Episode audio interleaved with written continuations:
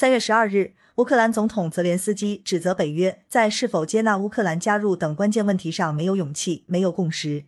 乌克兰总统泽连斯基表示，北约在接纳乌克兰的问题上没有共识，我没有听到过。甚至当我和北约国家领导人谈论对俄罗斯关闭领空以及禁飞区等这些细节时，也没有共识。泽连斯基还指责北约在乌克兰问题上缺乏勇气。